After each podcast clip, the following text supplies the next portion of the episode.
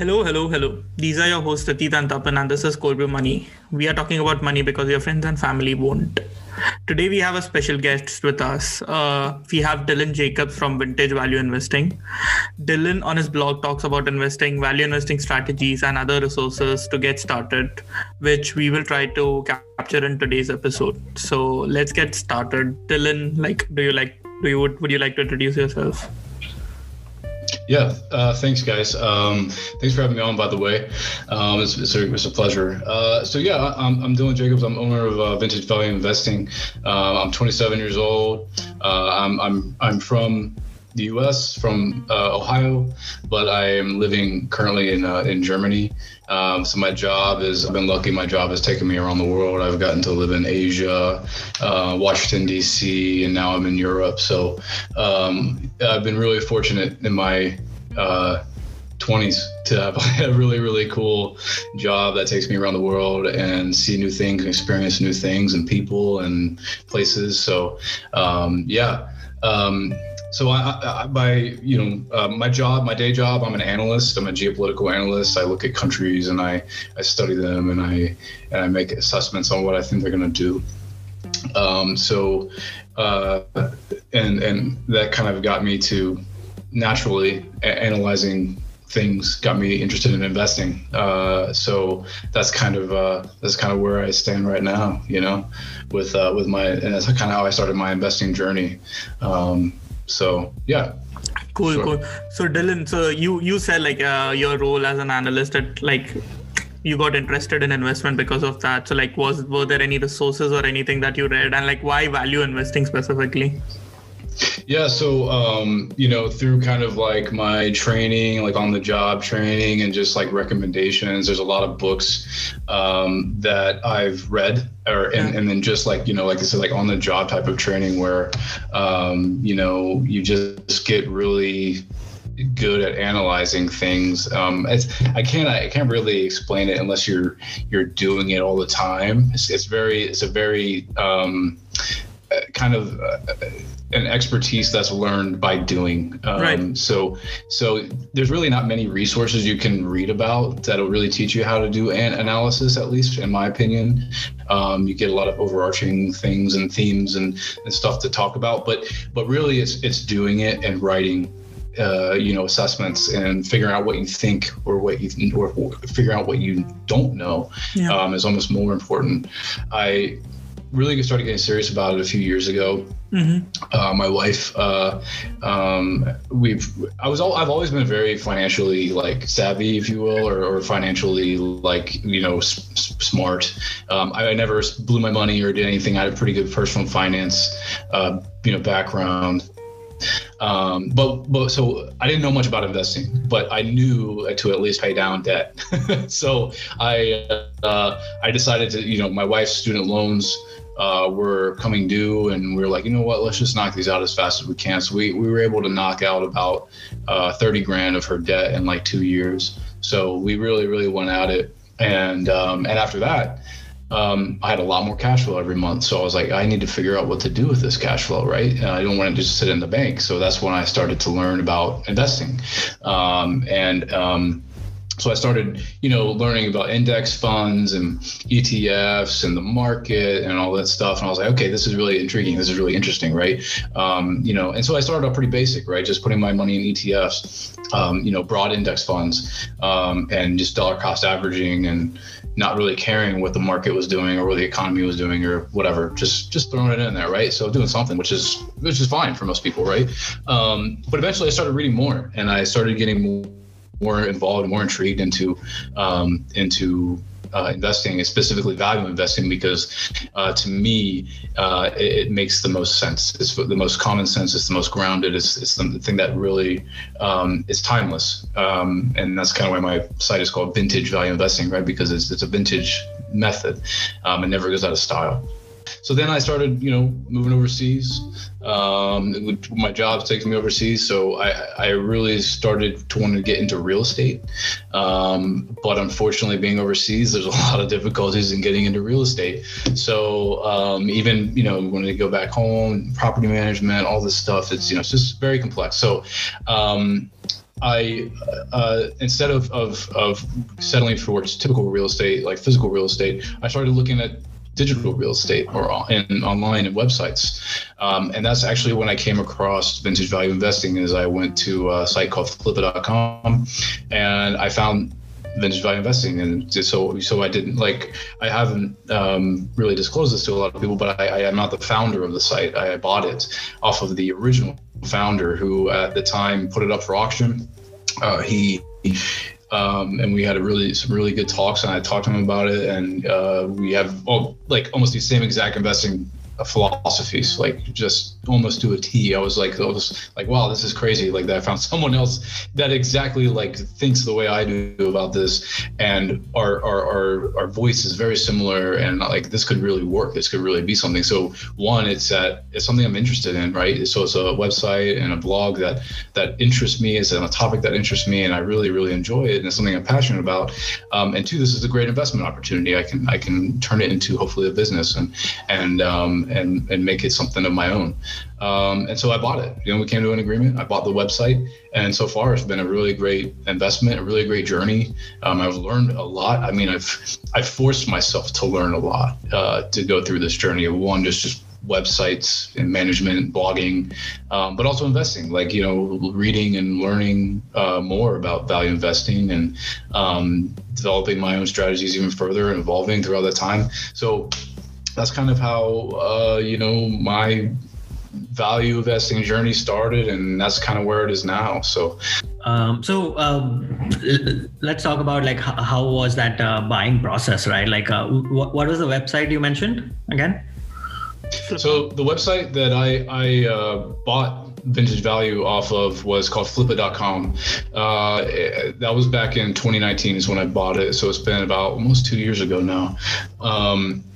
It's a very professional service, actually. I think they're based in Australia, but they're global and worldwide. But there's tons and tons of websites for sale that you can just peruse. It's like digital real estate. It's like looking up on your local on Zillow and looking up your local homes. It's like the same thing except digital.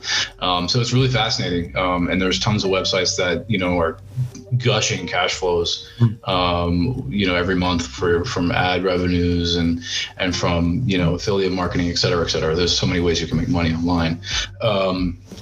So I was really just kind of looking to dip my toes into it, because I had some cash, and I wanted to invest that cash, and I already felt like I had enough exposure into the market, so I kind of wanted to diversify, and I kind of wanted to start my own business or take over a business and do something different. Right. So, and kind of expand.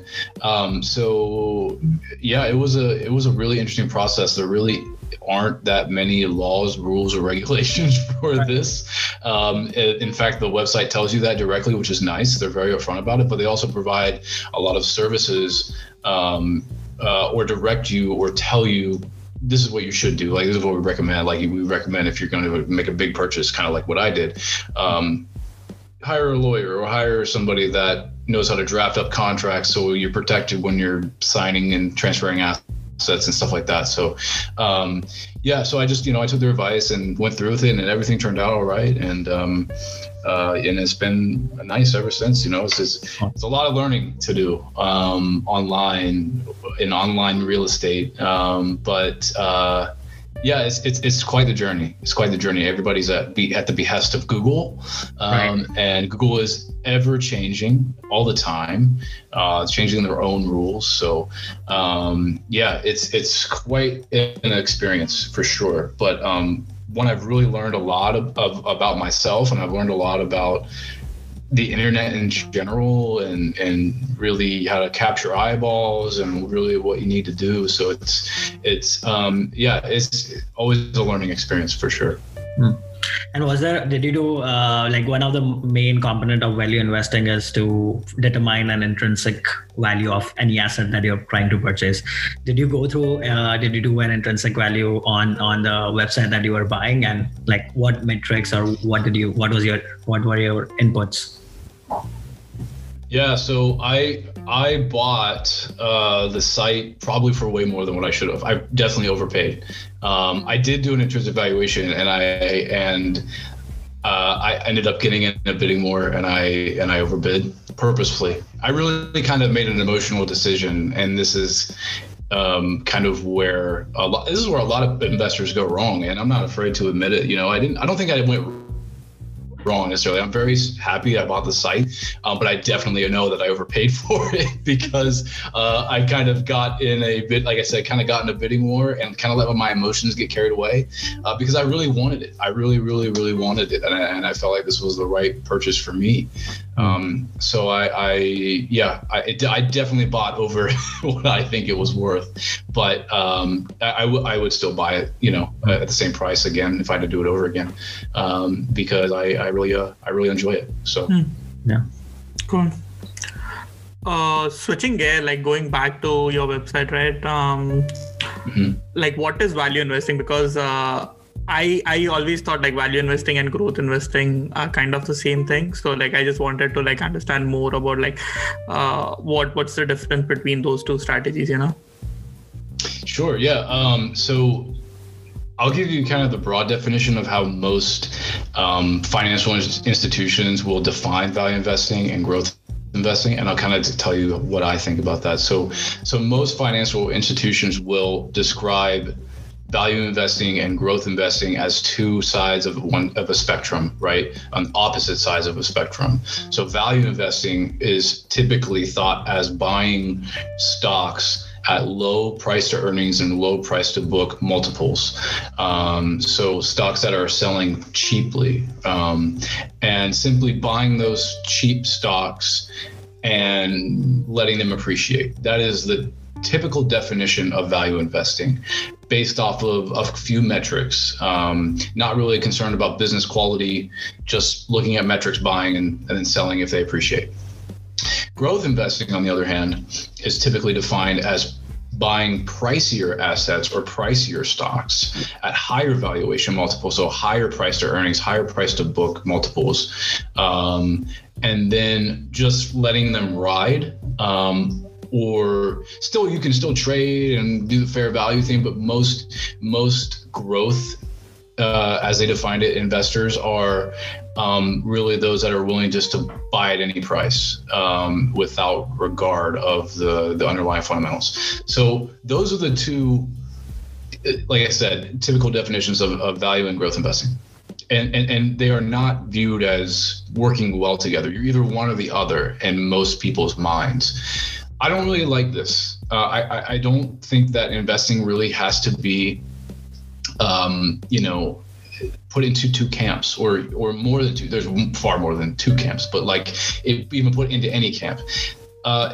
You've heard, probably everybody's heard this a million times, but investing is far more than it's an art and a science, right? So there's a lot more to it than just a couple things. It's very complex. The markets and economies are super complex things.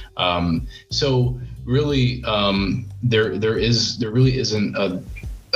You shouldn't put a label on your investing, and honestly, vintage value investing is kind of doesn't really help in that regard because it is still identifying as a value investing. But how I kind of define value investing is intelligent investing, or really knowing what you're buying, why you're buying it, and not just buy based off of metrics. And multiples and even certain numbers, because at the end of the day, what really matters is the underlying value of an asset and then what you sell it for. So really, that's kind of I have a whole blog post talking about this, but there's really, there's no one size fits all. In value investing, growth investing, any investing, everybody does their own thing, and as proper as good investors, I think your styles should also evolve over time as you learn more. For instance, I'm actually reading a book right now that is called 100 Baggers by Christopher Mayer. Super good book, really really good book, and it's basically looking at stocks that have appreciated 100 times over in the shortest period of time, and how to find those certain stocks. That's something that I haven't really done. It's something that I've known about. That's what would be defined as typical growth investing, but also still using common sense with valuation in regards to valuation. So it's something I've never really done, I found this read to be really intriguing. So I will probably add something like this to my investing style, where I start to screen and look for these certain types of stocks and businesses, because they could turn out to be that can turn out to be a very lucrative style of investing. So there is no one way. It's a part art, part science. I think everybody should have an open mind. Don't be so dogmatic. There's never a dichotomy, like a strict dichotomy. I don't like that.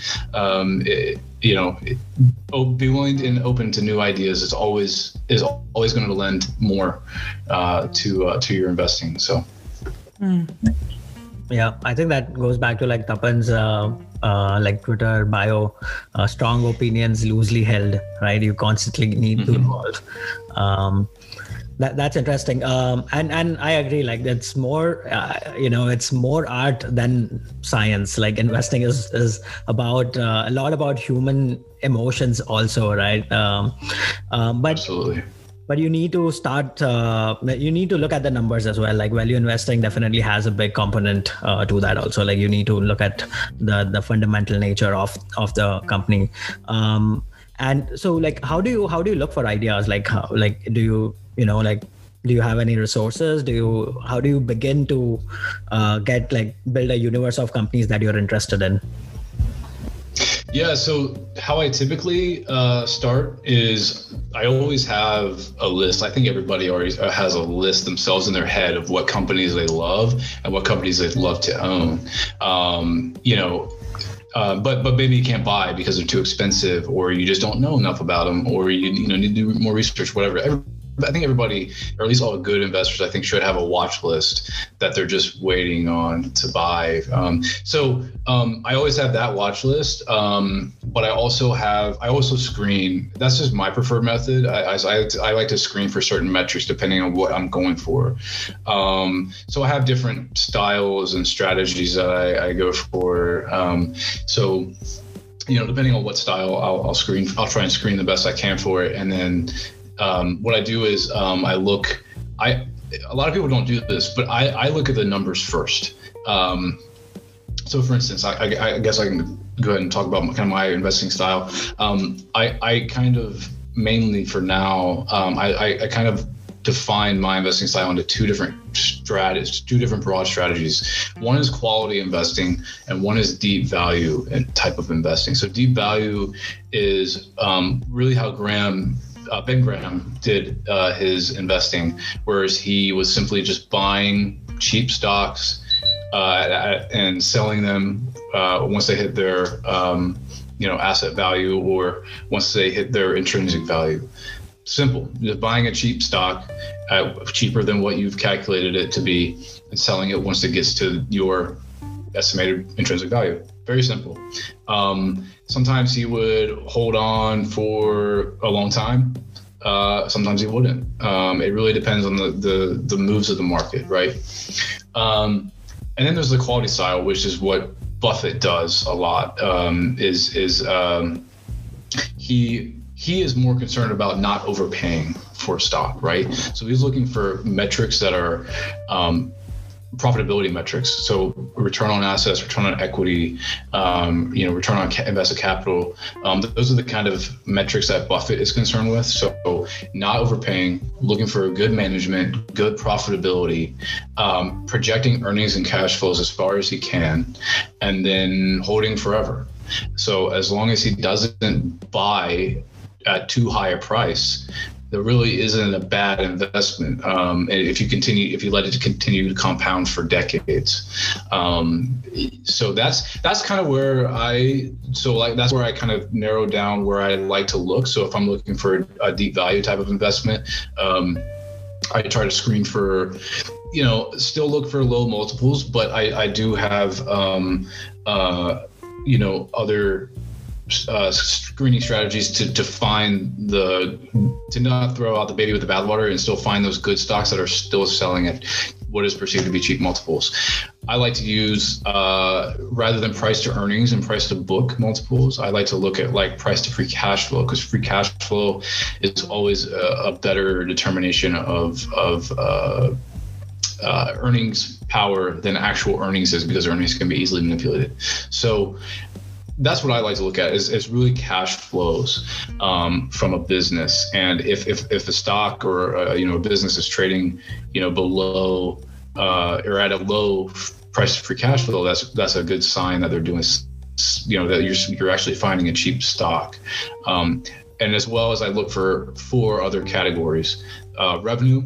I call these my core four: revenue, earnings or net income, book value or equity per share, and free cash flow. So if all those things, I like to see, those are just the general things I'm looking at in business. If all of those things are consistently going up over the past decade, that's what I like to see. I like to see stability. I like to see that I can easily project cash flow, earnings, revenue growth that shows that the company's growing, that they're healthy, there's something going on that's right with the business. So I like to look at that simply because it's easier as an analyst to project and to figure out what those are going to be if you can see it over history, right? When you see a company that has very volatile cash, free cash flow or earnings or revenue, it makes it a lot harder to try and figure out what's going on. So just kind of seeing that it's a good business and seeing those models grow is really my first indicator that there's something good here.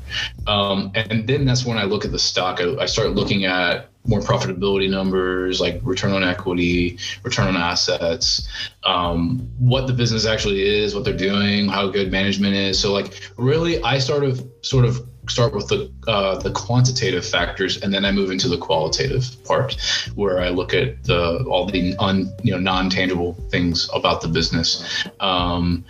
That's just kind of how I do it. Now, if I have a business that I know I want, so for instance, say Google, right?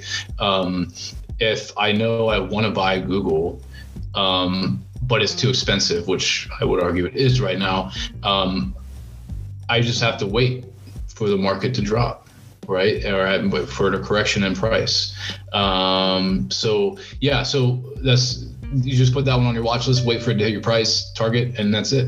And so sometimes you just know what you want, and you just got to set that target. So that there's kind of like two ways. I go looking in the market for things by screening, and then I already have an idea of some things that I want, either through previous research or just because I know it's a good buy or I know it's a good business, and I just want to own it for a long time. But I don't want to overpay.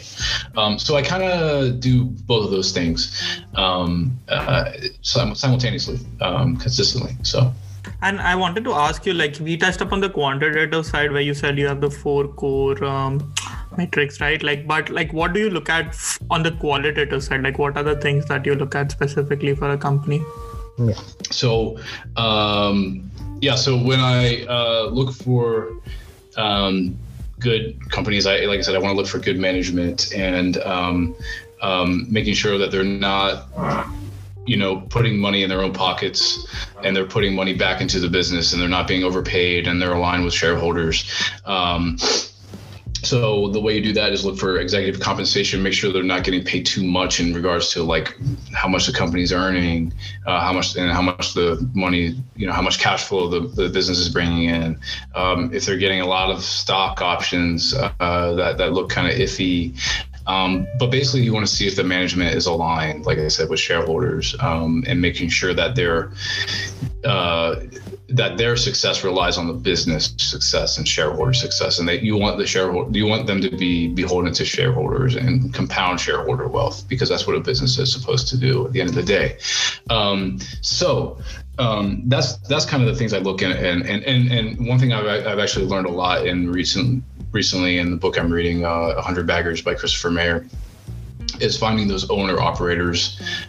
So companies like Facebook, for instance, that have Mark Zuckerberg. I mean, very controversial figure, very controversial company, but he definitely is. He's an owner operator and has definitely made wealth for shareholders. I don't, it doesn't matter how you look at it. He's definitely brought a very big, unique business to market and has compounded shareholder wealth.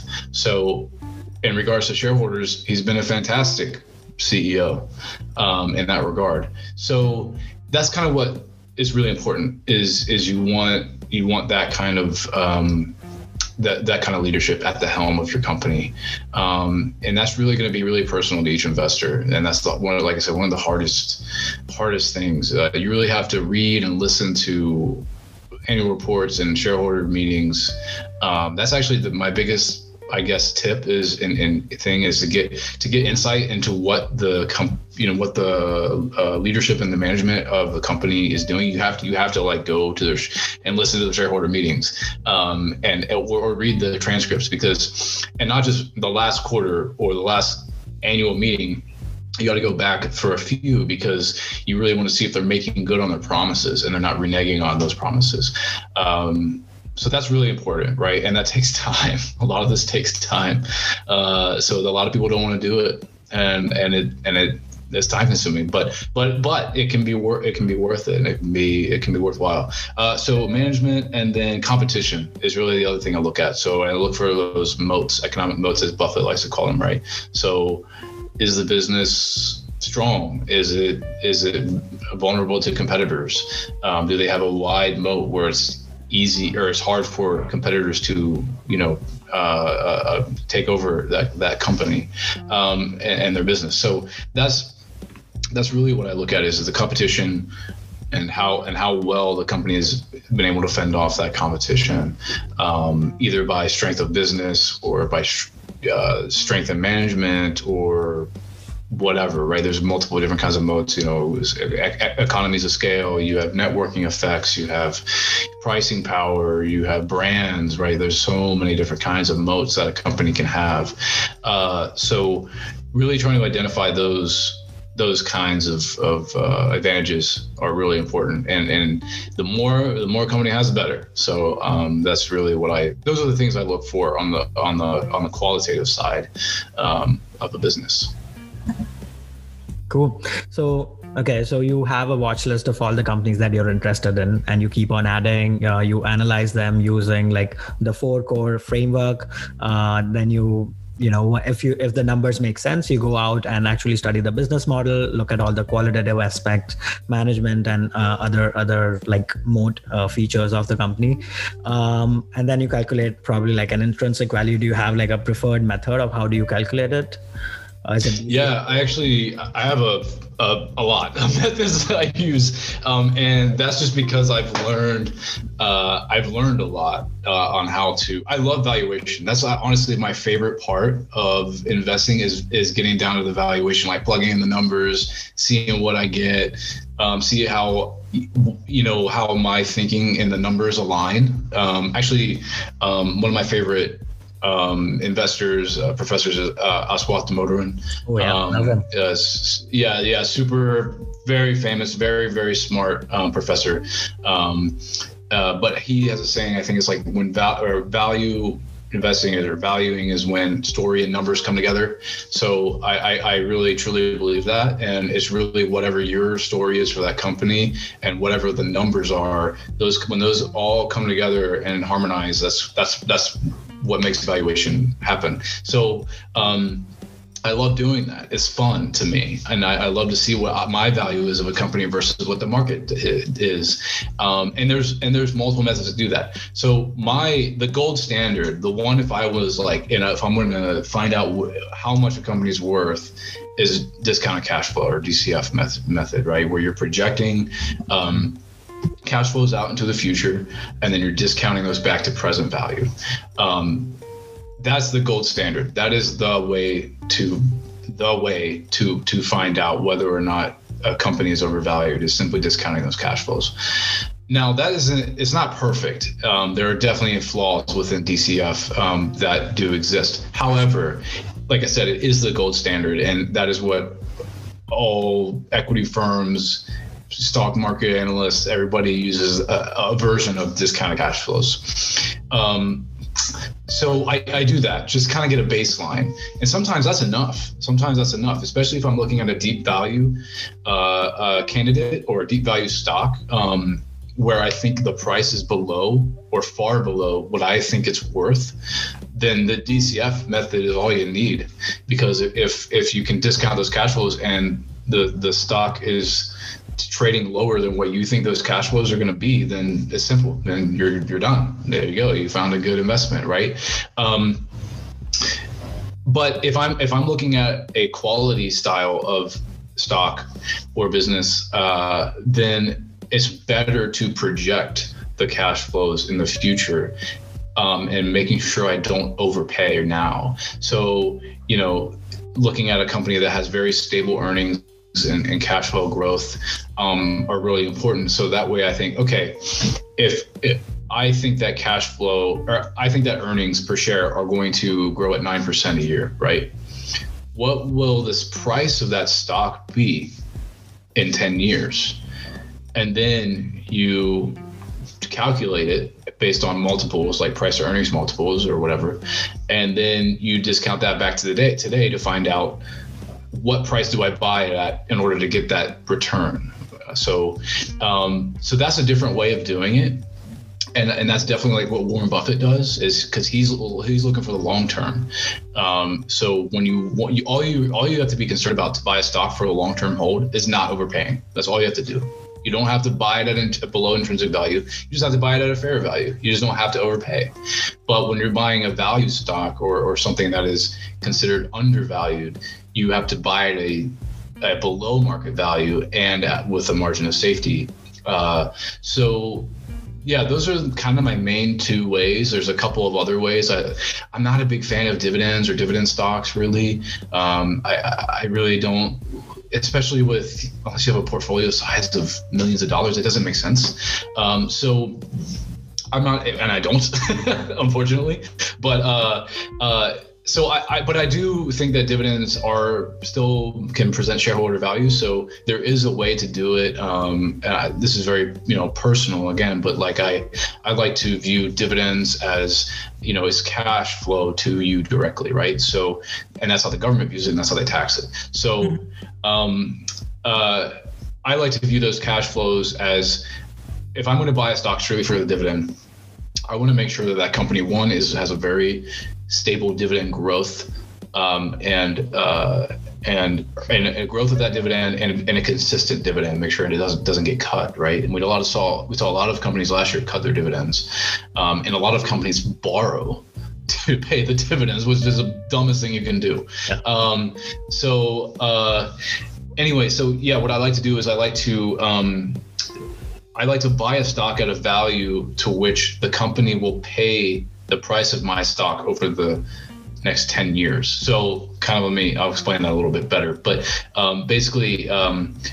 if the stock is valued at $50, and if I buy it now with a dividend yield of 5%, right?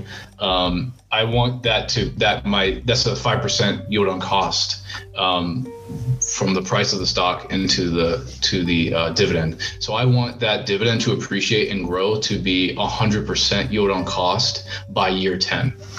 So that way the company has paid the price of admission for me, right? So they paid me back the dividends of what I paid for the stock, and I get to enjoy all of the capital appreciation of the stock for free, right? After that. So I think that's a good method, but the key is you have to buy it at that certain price, or else it doesn't work.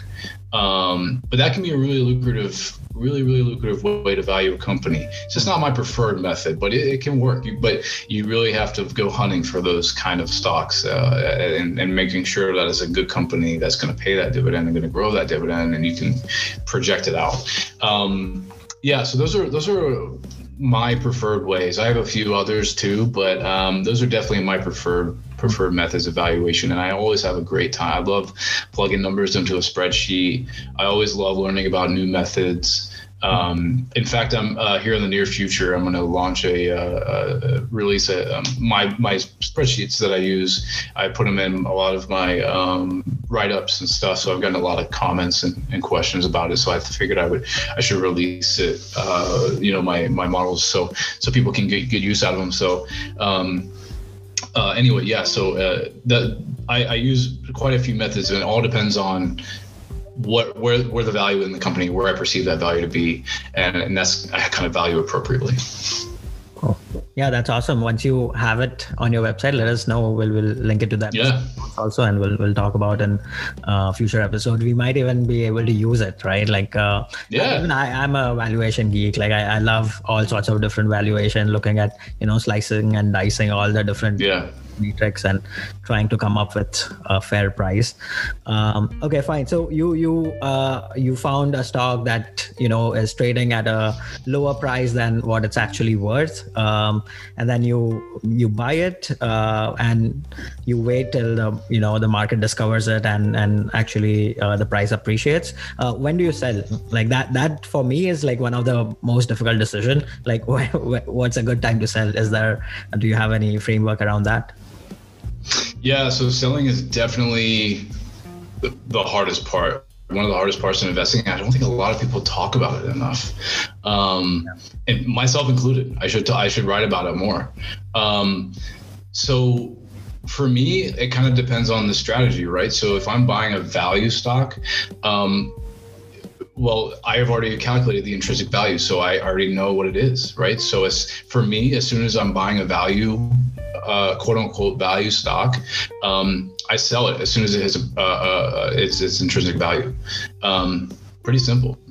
For me, I just, the hardest thing is to maintain discipline, right? When you have a stock that's like, a value stock that's just kind of been hanging out at the same price for like a year, it's like, oh my God, like, come on, please, somebody, let the market please recognize this or something, right? So you have to be strong in your conviction that you think it's really still undervalued and it's still going to present a good return. But sometimes it happens. So for instance, like I recently bought Tyson Foods. It's a really big, really, really big company in the US, right, where they sell mainly meat products. So I bought them back in earlier in February, I believe, and they were trading. They got pummeled for COVID last year because, they were they operate meat packing plants, which is very un-COVID. It's not safe for COVID, right? And they had outbreaks and stuff like that. So their stock price got pummeled. But the business was doing just fine. Just cash flow is still growing. The management was making good investments. Wasn't perfect, but they were making things work. I thought the share price was completely undervalued. So I bought it and just recently it reached its fair value, what I figured it would be a fair value, and I sold it. That simple. And I made, 15 to 20% gain on it. So you have to be willing to find out what return you're happy with, and what you have calculated that intrinsic value to be, and then just maintain that discipline to sell when you say you want to sell. Right. So that's, but for some stocks, I never want to sell. Some stocks I want to hold forever, right? So if I ever get a chance to buy Google, I'm never going to sell Google unless something massive changes with the company. I'll never sell. And actually, I will say that one time I didn't say I was going to sell on a stock, but I ended up did. It was one of my quality type of stocks. So Apple, I bought Apple back in the COVID crash. I bought a lot of stocks back in the COVID crash because of things were on sale, and to me, I calculated Apple to be below intrinsic value, so I bought. And Apple went on a tear last year. They went up like 80% or probably 100% by now, right? So I was like, oh my gosh! So that at that point, I thought Apple was extremely overvalued, and I was like, you know what? I'll take my 80% gain, and I sold because I felt like the stock, from the fundamentals, had gotten too far. and the stock prices got too far away from the fundamentals. So I sold. So sometimes there are scenarios where I would like to lock in gains to put them elsewhere. But it's very rare that that ever happens for a quality style investment, like a quality stock like Apple, where the metrics get too crazy. Now, would it still be a bad place to have my money if I decided not to sell? Probably not. It's still a good stock, good business. It's just, you have to decide, I made 80% on this investment. If it tanks to, if it has a drawdown of 50%, I'm still up, right? I'm still doing well, but am I okay with that drop? The higher it goes, the more and more, theoretically, the more and more likely it is to drop, because eventually people will recognize that it's overvalued. So you just have to be willing to accept the fact that it could drop. You might lose some money, or you lock in those gains and put it elsewhere. So, but that for me on those quality type investments are very rare. I don't usually do that. I usually let them ride, unless they become crazy. So, yeah, that makes sense. And do you have any thoughts on like position sizing? Do you trim it off? Like it's a quality stock, but it's now like way overweight your portfolio. Do you try to trim it, or you're fine with it? No. So like I said, unless it really gets to a point where like kind of where Apple did last year. Right. I don't really care about my portfolio concentration or size. So me personally, I don't like to manage a portfolio that's larger than what I can handle. So I really don't like to have more than like 10 to 12 positions. So I'm relatively concentrated. That's just my personal, method. Portfolio management is very, very personal to every investor, right? But I don't cut the flowers to water the weeds, as Peter Lynch says. So I believe in letting your investments ride. It all depends, but it all depends on what price you paid for the stock. I like to manage, like I said, relatively concentrated portfolio of 10 to 12 positions, and I'll kind of have 60, maybe 70% in. 60 to 70% in quality style stocks where I'm just worried about not overpaying. And then the rest of that portfolio is comprised of value oriented stocks where I'm looking to lock in gains at intrinsic value, and I sell and buy and sell more frequently. So the benefits of this is because less portfolio turnover, and also it's more tax friendly, but you still get that nice portfolio appreciation with the value stocks, because if they appreciate relatively quickly, you can really boost your overall returns over the long term. So that's just my preferred portfolio method, and honestly that'll probably change throughout time, because as I develop new strategies, I'll adjust my portfolio. Of like I said, like I've been reading a lot of Christopher Mayer, 100 Bagger, and I'm thinking about seriously like reserving a small portion of my portfolio for those 100 baggers and betting on those. I think. I don't think there's any good way, any one way, definitely not one way. There's not 100 ways to manage a portfolio. Like everybody's going to do it differently. I don't like to trim. I either like to be all in or all out. Buffett famously says he doesn't trim, but then he does. So that's kind of weird. I definitely don't like to though. So. Yeah. Speaking of 100 baggers, do you have any thoughts on Bitcoin? No. I stay away from crypto. It's something that I actually do understand how it is made, how it is handled. But you can't, it's not an asset that I can value. Like there is a limited amount, which helps in valuation, but you can't it's not a cash producing asset. So that's really hard for me to value. Right. So therefore I don't, I just don't, I don't have any interest in crypto. I just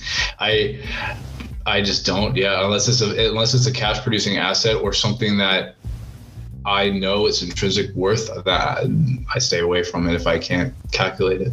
So yeah, makes sense. Cool. Yep. Now let's talk about resources, right? Like you talked about you use screeners, right? So like, do you have any other resources? Like what screening website or tool do you use? And then any other resources that you use, podcasts, YouTube channels that you would recommend, anything? Oh man, I have a laundry list of resources that I use. We love this. Yeah. Yeah. So actually I've recently updated my theme on my website. I'm updating a lot of things. I'm updating the menus. So I plan to release here very shortly a whole new resources and reviews page. So I've written a lot of reviews on some services that I partner with and I'm affiliated with. My favorite stock research platform is Stock Rover.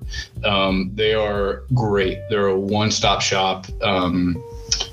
Very, actually, in my opinion, pretty reasonably priced for the power that you're getting for researching stocks.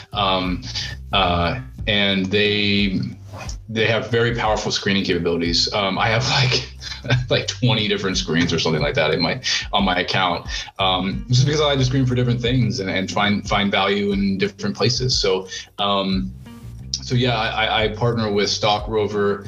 Thinbox, another one, is really good for screening and charting specifically. Stockopedia, also another good one.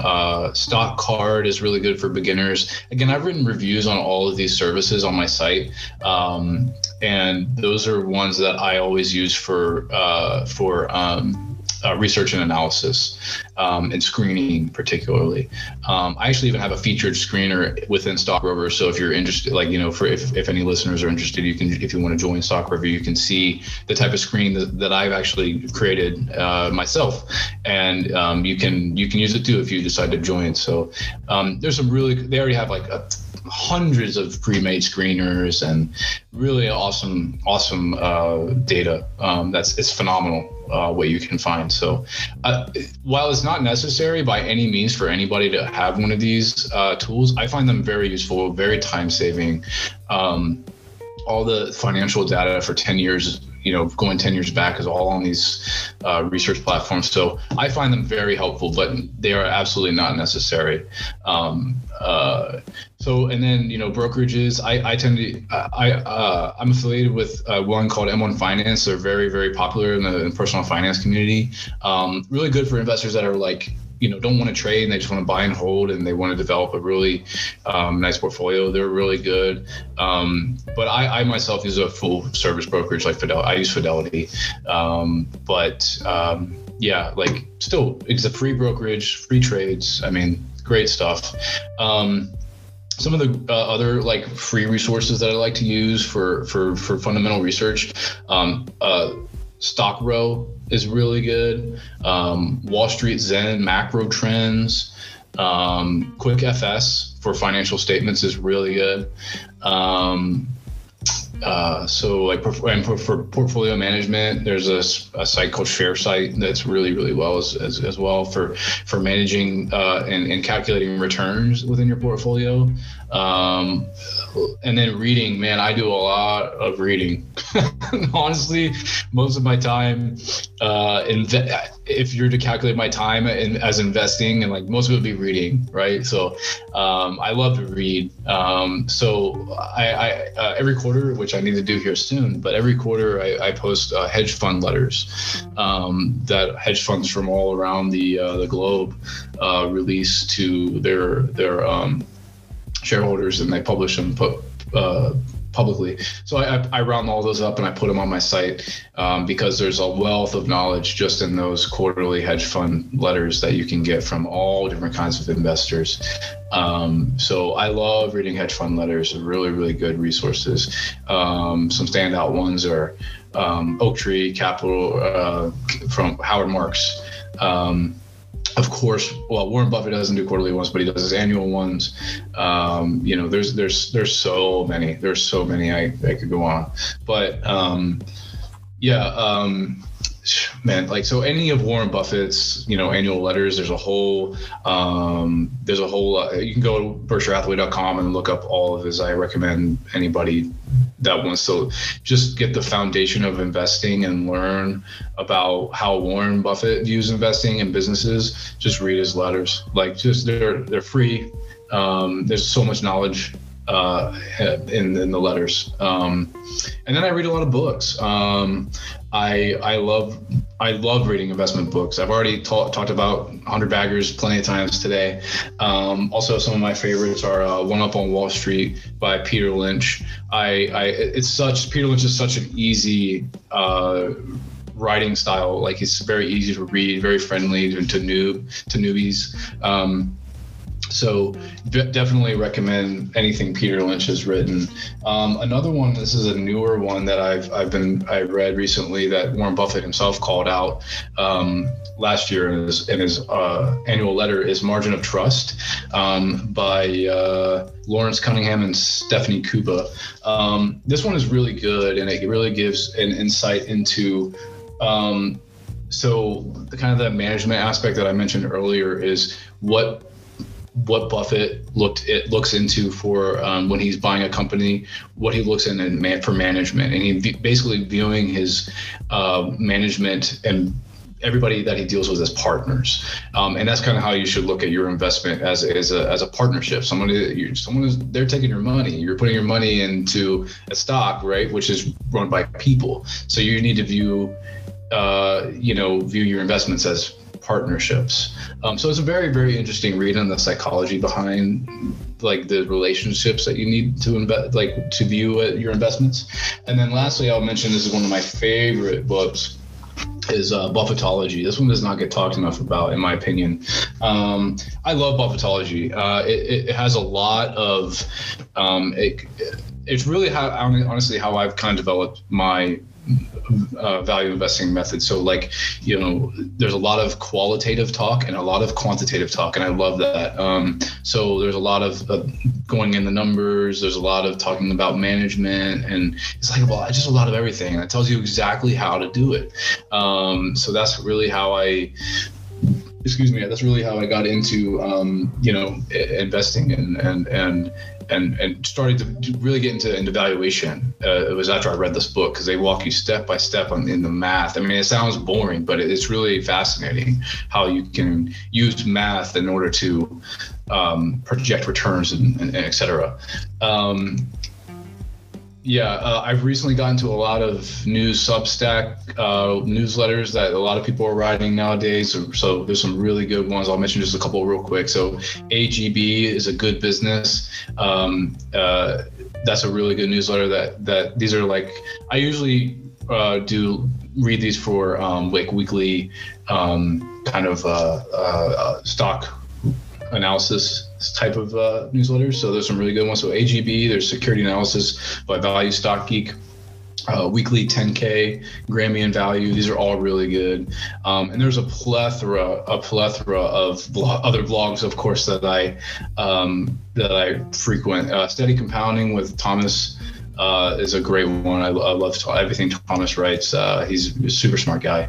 Another one I like is Lynn Alden. She does a very good website. She does a lot of macroeconomic stuff, but she also writes some really good stuff as well. And then lastly, just some YouTubers I like to follow. There's so many, but there's also a lot of trash on YouTube. But I obviously love Aswath Damodaran. If he's definitely a lot more advanced. Earlier in my career, I was very aware of Damodaran, but I strayed away from him because I was like, I can't, he's too advanced for me. But, you know, so once, definitely not for beginners, but once you start understanding the foundation of some stuff, I mean, he posts all his, publishes all of his lectures on YouTube for free. I don't know how he gets away with this, but he does. And then his blog, it's amazing. So, like, you can get an education in value investing for free on YouTube and on his blog. It's amazing. So highly recommend it. Once you kind of get past the fundamentals, I highly recommend Damodaran. Very smart guy. Another one that's really good is Sven Carlin on YouTube. He's very, very smart. He's, I think he has a PhD. He's a smart guy, very entertaining. And yeah, that's really about it. I have a plethora of resources that I use. Yeah, hard for me to even say like which one's the best, which one's the worst, because I just use a ton. The more resources, the better. Yeah, that was quite a list. Definitely waiting for your resources page on your website. Yeah. Cool. I think we've covered everything. But just to end the episode, do you want to talk about like Vintage Value Investing real quick, about your blog and then the membership that you have on your platform? Yeah, absolutely. So, recently I've kind of undergone a new theme. I've updated the theme on my website. I'm kind of going through a refresh period. So I've recently launched a new newsletter. I had a weekly newsletter before that I gave to everybody for free. Just kind of going over, I would post once a week on VVI, and then I would send out the article and then some other things that I found throughout the week. So I had a video of the week and I had like, what went on in the markets, that kind of stuff. So I found myself really looking to start writing more about value in companies. I really enjoy writing about my analysis and my thoughts on valuation and valuing companies. Because that's, at the end of the day, you can talk all you want about theories and stuff, but until you put it into practice, it doesn't matter. Yeah. So I started a new Substack, a free stuff Substack. I should mention that. It's called Stock Spotlight. So I pick a stock every week and I write, and I go through and I screen it based on Warren Buffett's core principles, which is principle 1 is a business we can understand. Principle 2 is one that has good prospects, 3 operated by good management, and 4 at a fair price. So I screen the business and I write about each of one of those principles and how the business is either failing or passing in those principles. And I assign the company a score at the end. So I really love doing that because one, it kind of keeps me honest and kind of keeps me engaged and making sure I'm doing analysis on companies, and showing what I go through, what I do, what I look for. And that's just kind of, these are surface level dives. They're not very deep dives. I'm really not diving into the numbers or anything like that. But I love still to do the research. And at the very end of the articles, I do a discounted cash flow to show exactly how I'm trying to value the company and determine whether it's a good price or not. So I've only written a couple issues. I just started it recently. Like I said, I'm kind of going through a refresh period. So, but I'm really enjoying it. And I think I've got a lot of good feedback from it. So I think people are really liking it. And then my premium membership, I'm starting that here very, very shortly. I'm getting things set up for it. But so the premium membership is going to be simply research reports on stocks. So again, what I really, really like to do. So basically, if you're interested in Stock Spotlight and you enjoy it, this content is for people that really enjoy reading about stock analysis, which I do. I'll basically write. I plan on writing about long, in-depth articles about a specific stock that are probably 4,000 to 6,000 words a piece. And I go through everything. I go through the qualitative and the quantitative factors. In fact, that's how I break it down. I start with the qualitative portions of the business, like management, competition, business overview, how they make money, et cetera. And then I go to the qualitative portions. I talk about the numbers and the financials, the income statement, the cash flow statement, the balance sheet, how the company's managing their debt. And then I go into the valuation, talk about what kind of company this is. Is it a quality company? Is it a value company? How do I value the company? Discounted cash flow, earnings growth, et cetera. And then what I think long-term of the company or short-term of the company, what do I expect? And how should this fit into your portfolio? So by no means are they recommendations. They're just simply research reports. And I plan to offer 2 per month. So I try to offer some really good value to readers and people that are interested and maybe don't have the time to do this themselves and want some, helping hand or somebody to help them along with some research. That's good quality research, in my opinion. So that's kind of what I plan to launch here with the premium membership, and I welcome anyone aboard. I'm super excited to start, and thanks for having me, guys. It's been great. Yeah, that sounds exciting. And to all the listeners, like, if you want to check out his website, the newsletter, the membership program, or any of the resources that Dylan went through today, we link everything in the show notes. But just to bring the show home, thanks, Dylan. Thanks for doing this. Yeah, thank you. Was really helpful. Fun. Yep. Absolutely. Loved it, guys. Yep. Really appreciate it. And if you guys like Cold Brew Money, please leave us a review, share it with your friends, subscribe to the podcast. It helps us a lot. For now, these are your hosts, Satyad and Tapan, and this was Cold Brew Money.